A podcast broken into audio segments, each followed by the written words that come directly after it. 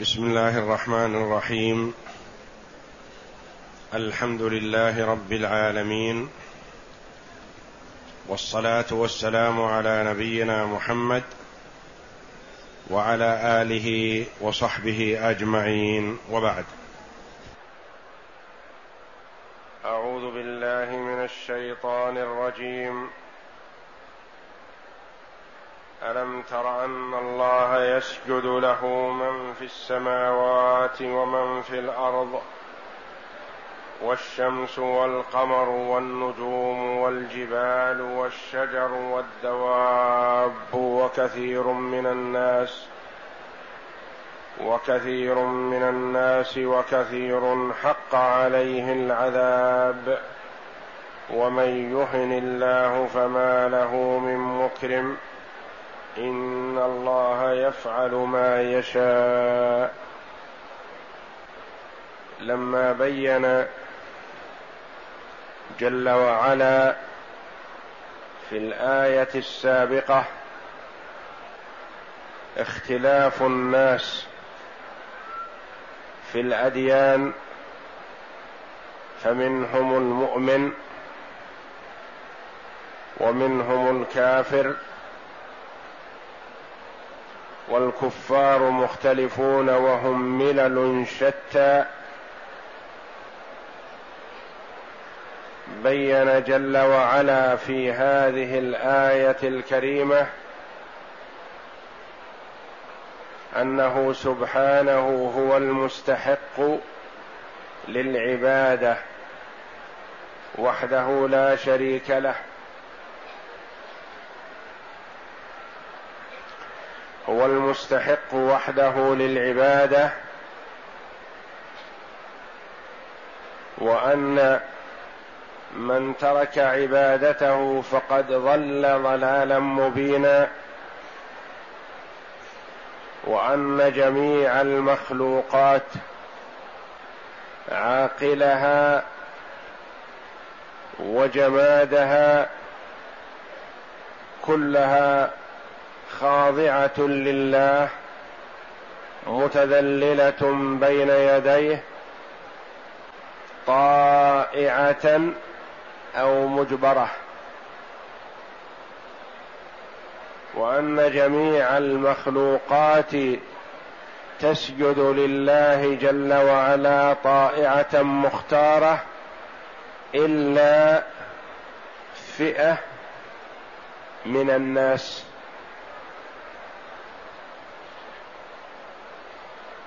فئة من الناس تكبرت على عبادة الله جل وعلا وأبت أن تخضع له وهي مدبرة بأمره سبحانه وتعالى. ولا يليق بها ذلك فمن هو أعظم منهم خلقا يسجدون لله جل وعلا حتى الجمادات فهي تسجد لله وتسبح بحمده. وكذا الحيوانات التي لا عقل عندها.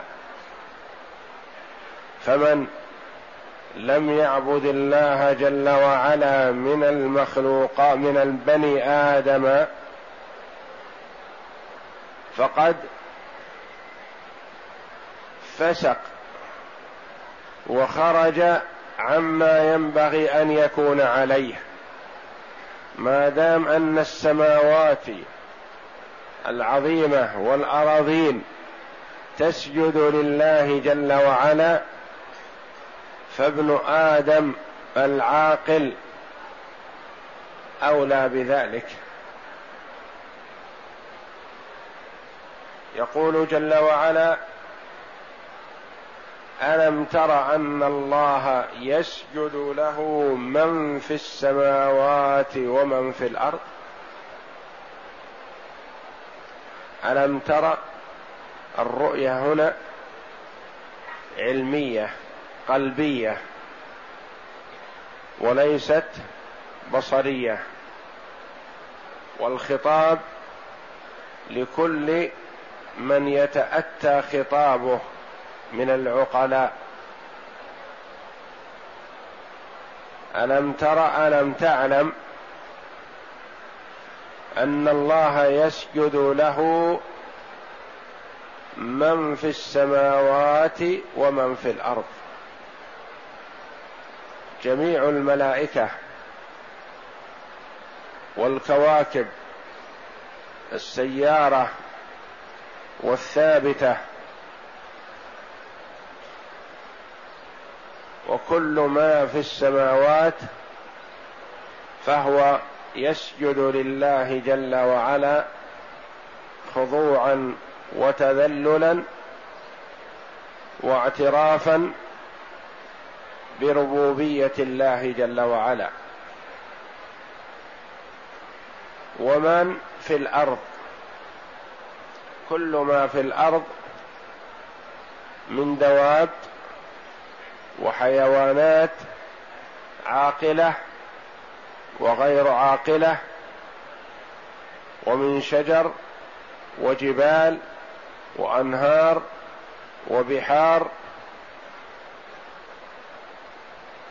وكل من في الأرض يسجد لله جل وعلا تذللا وخضوعا وطاعة لله تعالى.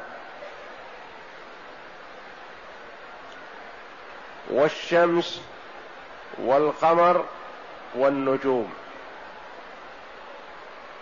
داخلة بمن في السماوات. لكن أفردها تعالى لأنها عبدت من دون الله. فبين جل وعلا أنها لا تستحق العبادة بل هي عابدة لله ساجدة له. فالعابد لله الساجد له لا يصح أن يصرف له شيء من أنواع العبادة. العبادة تصرف لمن يستحقها وهو الله تعالى. والشمس والقمر والنجوم والجبال التي هي جمادات تسجد لله جل وعلا وتسبح له. كما تقدم قريبا أن الجبال تسبح مع داوود عليه الصلاة والسلام. والشجر التي هي نبات لا يعقل تسبح لله جل وعلا وكذلك الدواب جميع الحيوانات في البر أو البحر أو الجو كلها تسبح لله جل وعلا. وقد قال الله جل وعلا ألم تر أن الله يسجد له من في السماوات ومن في الأرض؟ وقال جل وعلا وإن من شيء إلا يسبح بحمده. وإن من شيء بمعنى ما ما من شيء إلا يسبح بحمد الله تعالى. وفي الصحيحين عن أبي ذر رضي الله عنه قال قال لي رسول الله صلى الله عليه وسلم أتدري أين تذهب هذه الشمس؟ قلت الله ورسوله أعلم. قال فإنها تذهب فتسجد تحت العرش ثم تستأمر. يعني تستأذن ربها جل وعلا في العودة. فيوشك أن يقال لها ارجعي من حيث جئت. يوشك يعني في آخر الزمان تستأذن فيقال لها ارجعي من حيث جئت يعني تطلع من مغربها. وذلك في آخر الزمان إذا أراد الله جل وعلا انقضاء وفناء هذا العالم من الأمارات العلامات الدالة على قيام الساعة طلوع الشمس من مغربها. وحينئذ إذا طلعت الشمس من مغربها لا ينفع نفسا إيمانها لم تكن آمنت من قبل أو كسبت في إيمانها خيرا. وحينئذ يعقب ذلك قيام الساعة ولا تقوم الساعة حتى لا يقال في الأرض الله الله. لأنها لا تقوم إلا على شرار الخلق. وقد قال عليه الصلاة والسلام إن من شرار الناس من تدركهم الساعة وهم أحياء. والذين يتخذون القبور مساجد. صنفان شرار الناس الذين تقوم عليهم الساعة والصنف الأول وهم موجودون بكثرة الذين يتخذون القبور مساجد. وفي مسند الإمام أحمد وسنن أبي داود والنسائي وابن ماجة من حديث الكسوف إن الشمس والقمر خلقان من خلق الله وإنهما لا ينكسفان لموت أحد ولا لحياته ولكن الله عز وجل إذا تجلى لشيء من خلقه خشع له. وقال أبو العالية رحمه الله ما في السماء من نجم ولا شمس ولا قمر إلا يقع لله ساجدا حين يغيب ثم لا ينصرف حتى يؤذن له فيأخذ ذات اليمين حتى يرجع إلى مطلعه. وأما الجبال والشجر فسجودهما بفيء ظلالهما عن اليمين وعن الشمائل. وعن ابن عباس رضي الله عنهما قال جاء رجل فقال يا رسول الله إني رأيتني الليلة وأنا نائم رؤيا منام. كأني أصلي خلف شجرة. فسجدت فسجدت الشجرة لسجودي.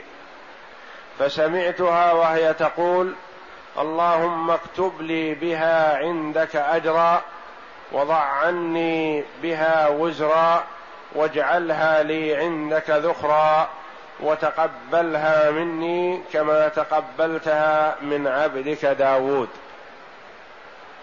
قال ابن عباس رضي الله عنهما فقرأ رسول الله صلى الله عليه وسلم سجدة ثم سجد فسمعته وهو يقول مثل ما أخبره الرجل عن قول الشجرة. فقد أقر النبي صلى الله عليه وسلم هذا القول وقاله عند سجود التلاوة. اللهم اكتب لي بها عندك أجرا وضع عني بها وزرا واجعلها لي عندك ذخرا وتقبلها مني كما تقبلتها من عبدك داود.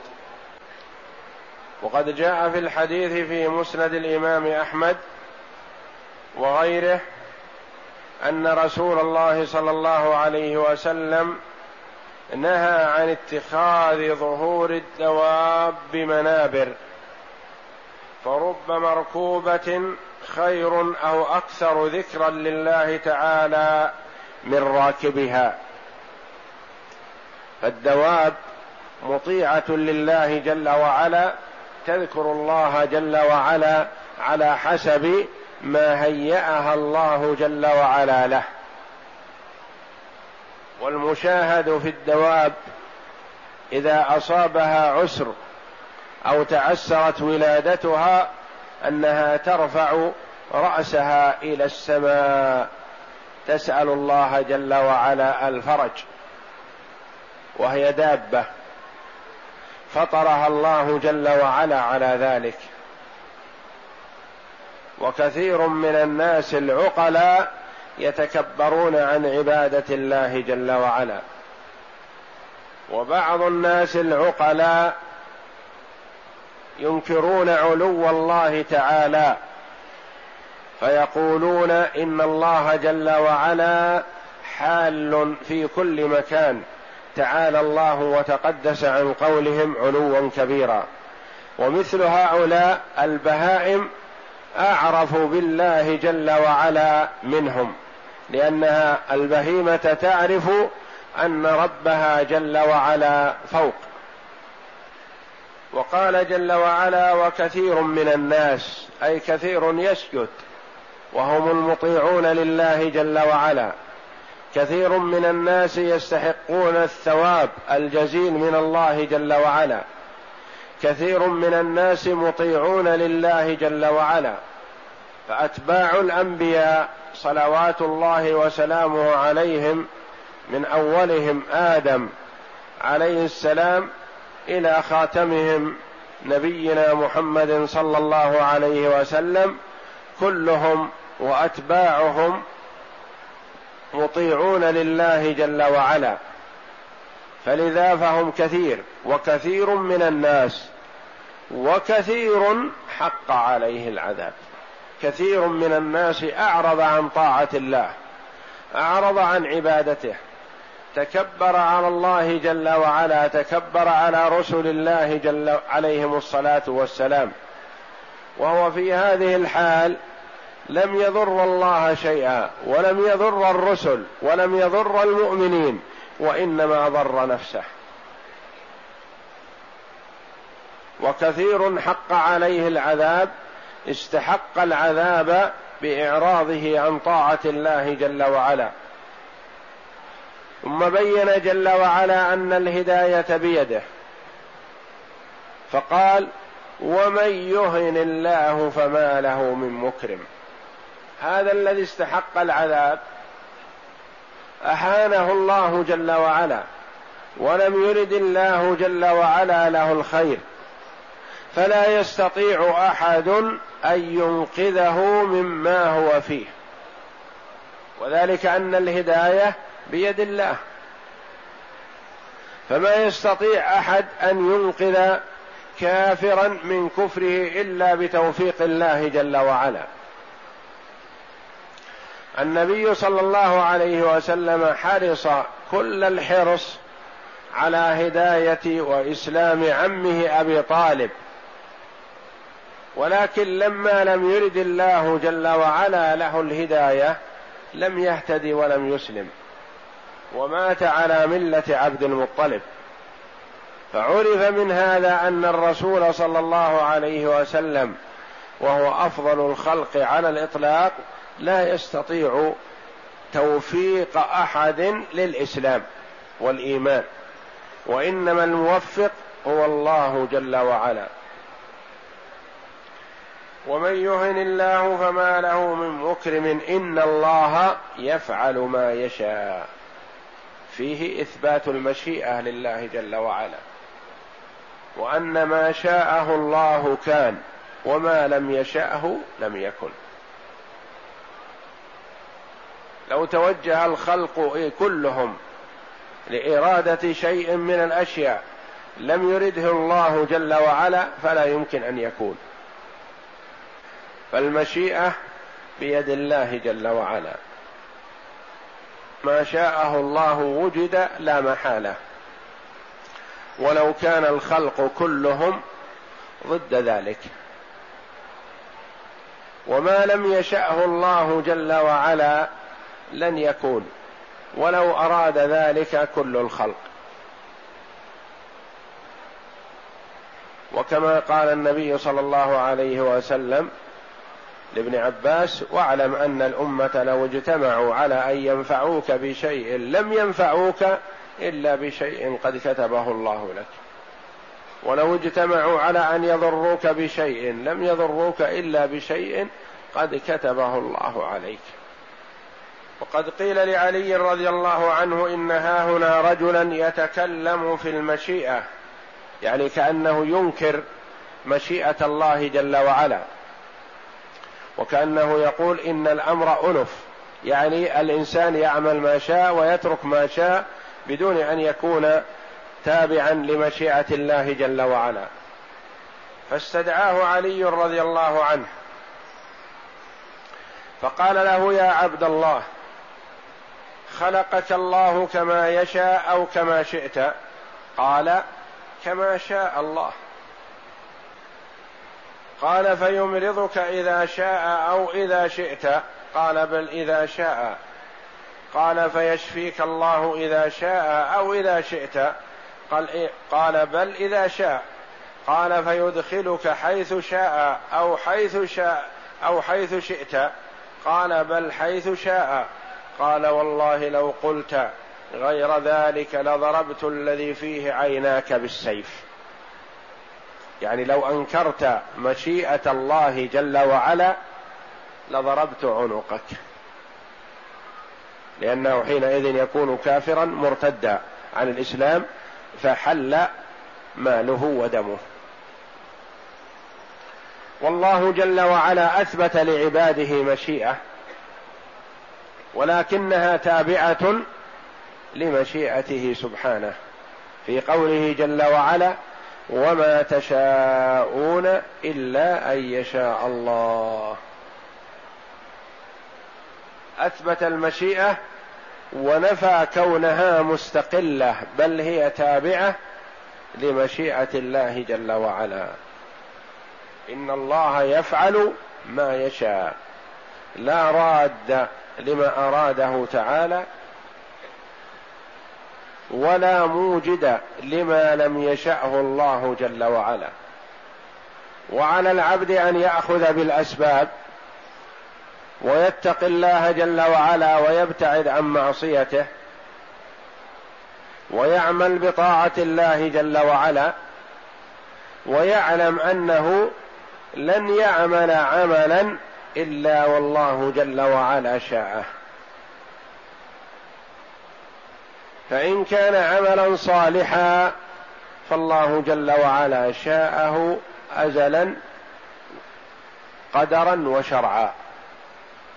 وإن كان عمله سيء فالله جل وعلا شاء ذلك قدرا ولم يحبه. أراده ولم يحبه. فلا تلازم بين الإرادة إرادة الله جل وعلا ومحبته. فعمل العبد لا يخرج عن إرادة الله جل وعلا ومشيئته. والله جل وعلا أحب من عباده أن يعملوا الخير وكره لهم أن يعملوا الشر. ومن يهن الله فما له من مكرم إن الله يفعل ما يشاء. فالعبد يلح على الله جل وعلا بطلب الهداية والتوفيق والاستمرار على طاعة الله. وطلب الثبات كما كان النبي صلى الله عليه وسلم يسأل ذلك دائما وأبدا. كما قالت عائشة رضي الله عنها كان من أكثر دعاء النبي صلى الله عليه وسلم اللهم يا مقلب القلوب ثبت قلبي على دينك. فقالت له عائشة رضي الله عنها أو تخشى يا رسول الله؟ قال أو ما علمت أن قلوب العباد بين أصبعين من اصابع الرحمن إذا أراد أن يقلب قلب عبد قلبه أو كما قال صلى الله عليه وسلم. وقد علمنا الله جل وعلا من الدعاء ما ورد في كتابه العزيز ربنا لا تزغ قلوبنا بعد إذ هديتنا وهب لنا من لدنك رحمة. أرجو الله جل وعلا أن يثبتني وإياكم بالقول الثابت في الحياة الدنيا وفي الآخرة وأن يوفقنا للعمل الصالح الذي يرضيه عنا حتى نلقاه عليه. وصلى الله وسلم وبارك على عبده ورسول نبينا محمد وعلى آله وصحبه أجمعين.